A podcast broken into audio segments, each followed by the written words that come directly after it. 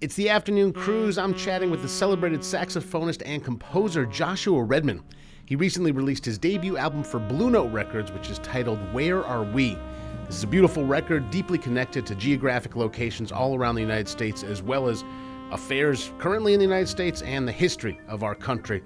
The grand majority of the music on the album includes the vocals of Gabrielle Cavassa. Joshua Redman, thank you very much for joining Jazz 88 today. Oh, thanks so much. It's great to be with you. And also, may I commend you on um, the best yet uh, um, pronunciation of the title. Where are we? It seems to trip people up all the time. It trips me up now. I can't even say it right. but you just delivered it so well. Thank you for that. hey, it's it's my honor. And speaking of delivering it so well, this is an ambitious record, and I believe that you and the team that put this together delivered it really, really well. This is not one of those records where I imagine, you know, five hours before downbeat, you're picking out charts and, and scrawling things on a piece of paper. This looks really carefully conceived, both the other writers that you cover and the things you wrote yourself. How did you start envisioning this release and how did it come to be? Oh, thank you. Uh, looks can be deceiving. no, no, no, no. I mean, there was there was there was quite a lot of um, of of of talking and planning that went into this. Obviously, I mean, um, when uh, Gabrielle Cavassa and I um, kind of decided we were going to make this record, oh, I guess that was um, sometime in the fall of t- 2021, and um, uh, yeah, I mean, we didn't record until April, uh, very beginning, end of uh, very beginning of April 2022, and there were lots of conversations back and forth. Actually, uh, an endless stream of texts. I've never talked so much art through text before. Um, but yeah, we talked a lot, you know, and and originally the concept of doing, you know, a record uh, of, uh, um, you know, of, of that of, of, of, songs about places in the United States. Um, I, it was just kind of a concept that I thought was going to get us going, um, just because you know we had never worked together, we never made music together, and there were such a vast sea of uh, you know uh, a veritable ocean of material that we could have drawn from. So initially, I was just like, we need something to kind of limit our choices, and I thought eventually the concept might fall away. Um, but uh, but it, it, stuck around, and um, yeah, I mean, we spent a lot, long, lot, lot of time talking about different songs and what we could do, and then I spent some time working on arrangements, and then we finally got together with this dream band and started working through the music. So yes, there was a lot of planning involved, but um, you know, there were so many. I mean, it's jazz, right? So yeah. you're you're you're playing music of the moment. You're improvising, and and even in in in the in the generative process, there were so many things that just kind of happened on the fly. Um, you know, ideas that we might have had in the moment, or things that that became parts of the arrangements. Um, so I think it was a healthy balance between um, planning, but also remaining open to whatever might uh, uh, arise in you know in the moment of creation. I certainly hear all of that in the record because I, I, I, hear the jazz spirit, I hear the improvisation, uh, but I hear the preparation and the, the deep concentration as well. I'm chatting with Joshua Redman, who recently released the album Where Are We? Uh, the tune we've been playing the most on the radio is Streets of Philadelphia. It's a beautiful sound, a beautiful interpretation of the Springsteen tune, and it seems to me uh, to capture something that you're doing on this record, which is, you know, the, the title of it, it doesn't have a question mark, but it's a question. Where are we? In, in my mind, and this is something where you're talking about songs that expose hard, difficult parts of our, our country's history, and then also songs that are a little more sort of nostalgic and, and, and put a smile on your face, and presenting them together, not sort of as side A and side B, but them telling a song and a story together. Um, and I was curious. How you grab that balance from from finding these songs uh, that don't have, uh, in my opinion, a particularly heavy history, and then throwing it next yeah. to something like John Coltrane's Alabama and, and, and, things like that. How did you how, how did you navigate that balance? Well, thanks. Yeah, I mean, it was certainly a balance that I was conscious of uh, trying to. I mean, I don't know if it's a balance. A, a, a perfect balance can never be achieved. I mm-hmm. think, especially when you're dealing with, you know, um, something as vast and, and complex as life in America, right. right. But it was something that I was that, that I was conscious of, that I was cognizant of going into it, because quite frankly, I mean, you know, when you when you look at um, you know the vast majority of kind of songs that jazz musicians might typically draw upon, especially like classic, you know, American standards, American songbook material. A lot of the, that material, especially lyrically, is on the the, the romantic.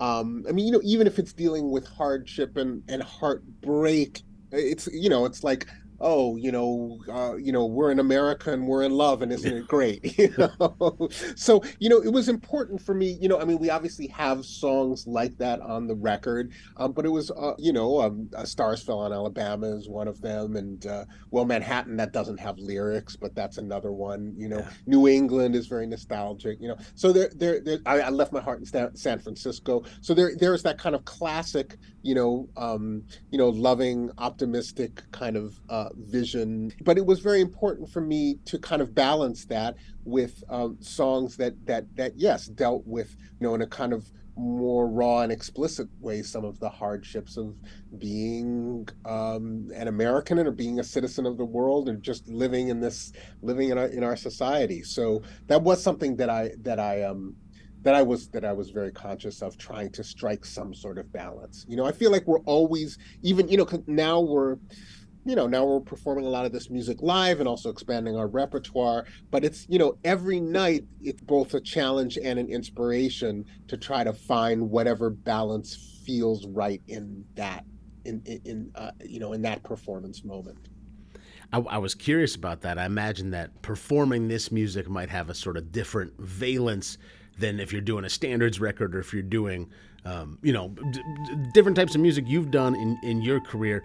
I think about the tune, obviously being just uh, right now, I'm talking to you in a suburb right outside of Minneapolis, but this first song, After Minneapolis, Face Toward Morning, this is not a We're in America and We're in Love song. This is a, a, a, deep meditation on the murder of George Floyd, and and more than that, in the in the second, uh, I don't know if you do you call them verses or do you call them movements? They're like one, two, three. I mean, they're definitely movement would be a little. I guess you could call them verses, stand. Uh, yeah, I, I, guess. I, I was the first the first time I ever wrote lyrics in my life, my only time. So I don't know what to call them. the, well, man, I'm jealous of you, man. This is your first outing on lyrics, and and you're you're you're batting at least 500. Some very good stuff oh, in there.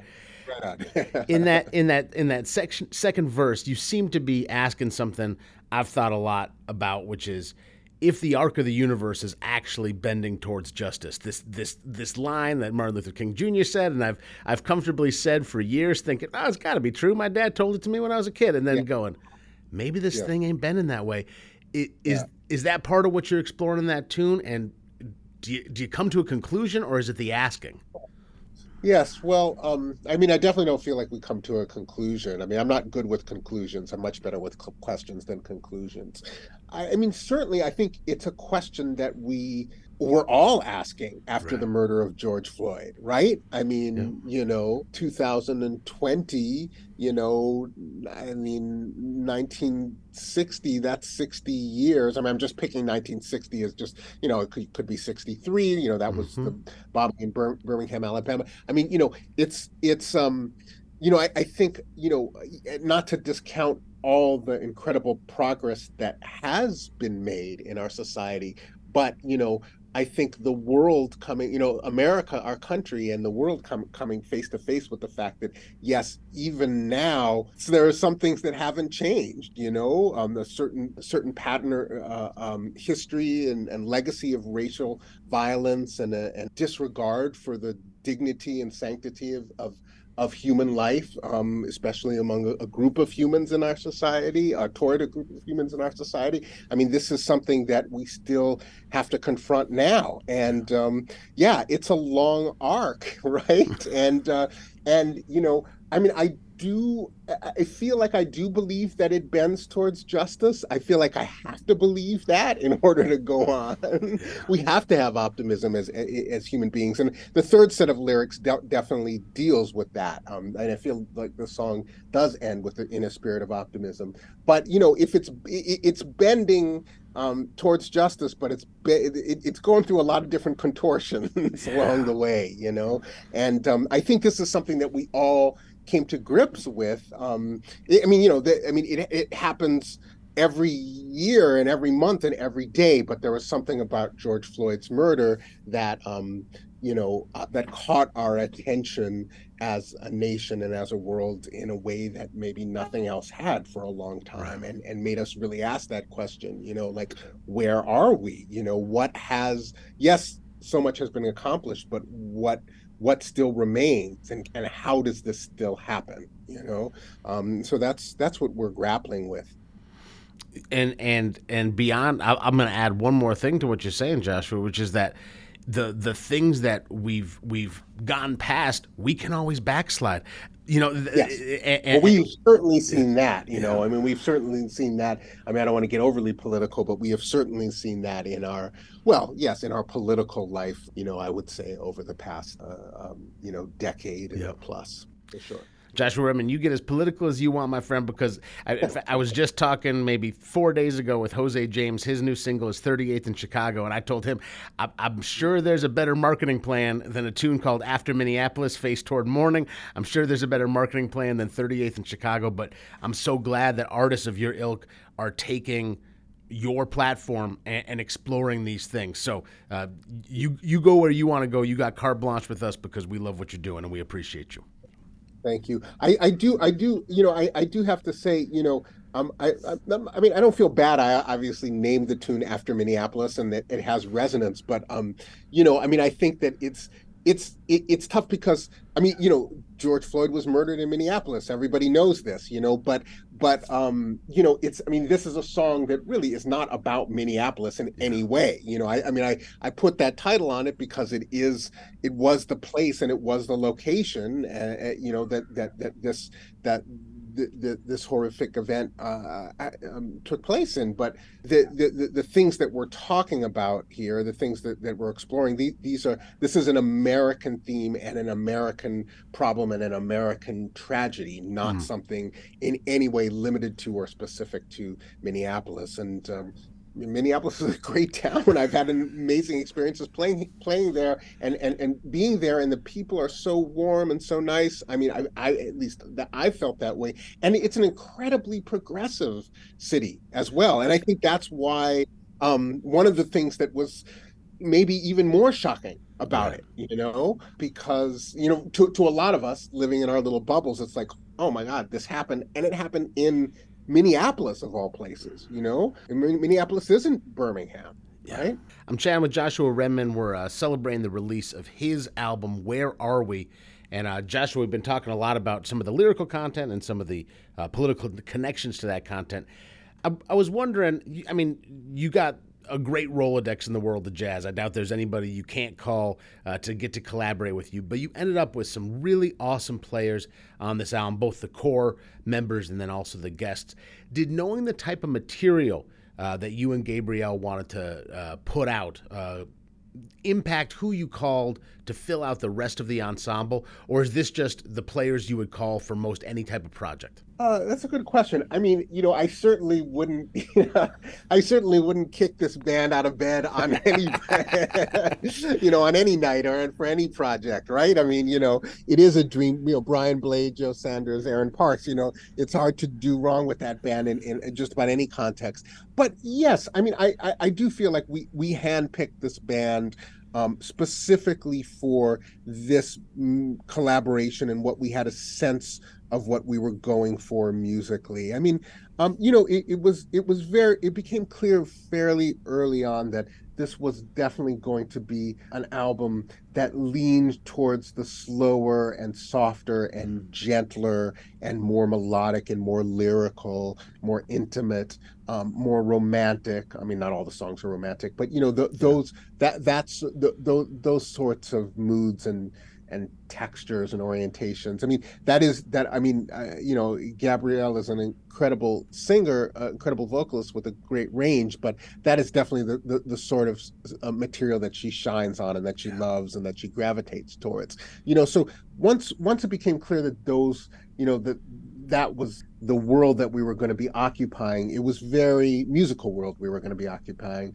It was very important for me to kind of put together a band that I felt could really live with peace and grace, but also with with a with a certain intensity and fire within that world you know and i mean you know there's a lot of great jazz musicians who can play ballads great but to be able to like play with this great sense of gentleness and sensitivity and lyricism melodicism and to serve the songs and also to be able to generate um, a kind of intensity, kind of uh, visceral quality with some of these grooves because we, we weren't going to just be playing like you know like slow jazz, you know, you know, sweeping brushes ballads. Like we, right. you know, I knew that there were a variety of grooves grooves we wanted to explore. So I I, I did feel that this band um, would was going to just um, just deliver in those departments, and they did. I mean, you know, you know, some of the I, I I I had ideas for a lot of these arrangements, and you know, brought them in, but the but the music didn't mean anything until this band got to playing it and got it got got got you know. I mean, that that's that's where the real like I had no idea what this music was going to sound like until until we started making it together, and um, I don't think we could have made the record in the way that we did uh, with a different band. Well, bravo to you, Joshua Redman. The release is Where Are We? It's certainly far from your debut record, but it's the debut with Blue Note, and your collaboration with uh, Gabrielle Cavassa is, is is beautiful, and the other players you got on there is amazing, and the content is is I can't believe this is your first outing writing lyrics, man, because uh, you, you, you put oh. some good stuff in there. So, uh, Joshua Redman, thank you for taking time to chat with Jazz 88, and uh, thank you again for making this type of release thank you so much. It's great to chat with you. Great to speak with you. Thanks for your support, and uh, I hope we get to play this music in Minneapolis at some point. Oh, we we certainly hope the same. And we're speaking now. Uh, it's Friday, so we're speaking now during Hanukkah. If I'm not mistaken, you are Jewish. Am I correct on that, my friend? Uh, I am. My mom. I was raised by a single mom, and she, uh, she's she was Jewish. So yes, I am Jewish. Yes, yes for sure. I, I mean, a relatively secular Jew, but uh, yes, thank you. Um, well, we celebrate Christmas in our household too. So you know, happy holiday. okay, we'll go. We'll go with the happy holidays to you, and uh, I hope you have a wonderful end of 2023, and we hope to see you in Minneapolis in 2024. Oh, thank you so much. See you soon.